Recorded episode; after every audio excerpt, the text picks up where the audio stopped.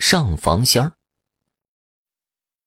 同学近几年工作不顺，身体也各种不舒服，医院又查不出任何问题。有一天呢，同学聚会，提起了这件事情，大家七嘴八舌，决定啊去找其他看看。经介绍去看上房仙儿，印象很深，不叫出马仙儿，就叫做上房仙儿。见了面之后。发现是一名女子，说是四十六七岁，但看着也就像是三十多岁吧，很年轻，皮肤光滑，感觉不是美容出来的，是天生的那种，很和善。来之前已经联络过了，所以进门后，同学直接坐到对面，一言不发。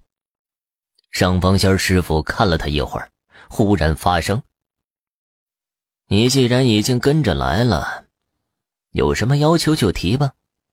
这时，同学开始扭动身子，嘴里不停的哈气，眼睛是直直的，脖子僵硬的来回扭动，椅子都坐不住了，不停的僵硬的扭来扭去，然后直接扭到地上，不停的哈着气，眼神犀利，惊得我们大气都不敢出一下，也不敢与他对视。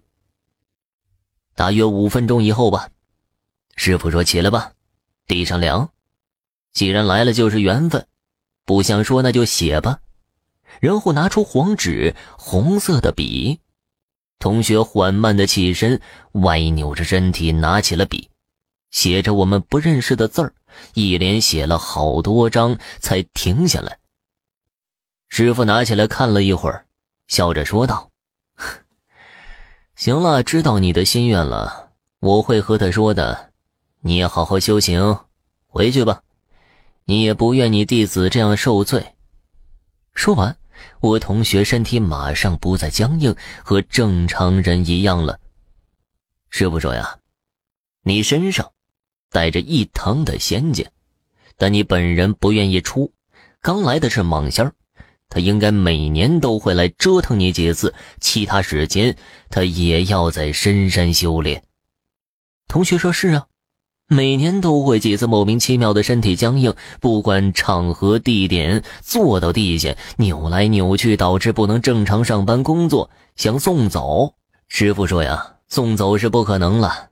几世的缘分找到了你，别人还求不来的。你要供着，会保家宅安宁，生活富足。至于以后出不出，就看你的修行和缘分了。最后，同学说回家考虑考虑，结果却没有了音讯。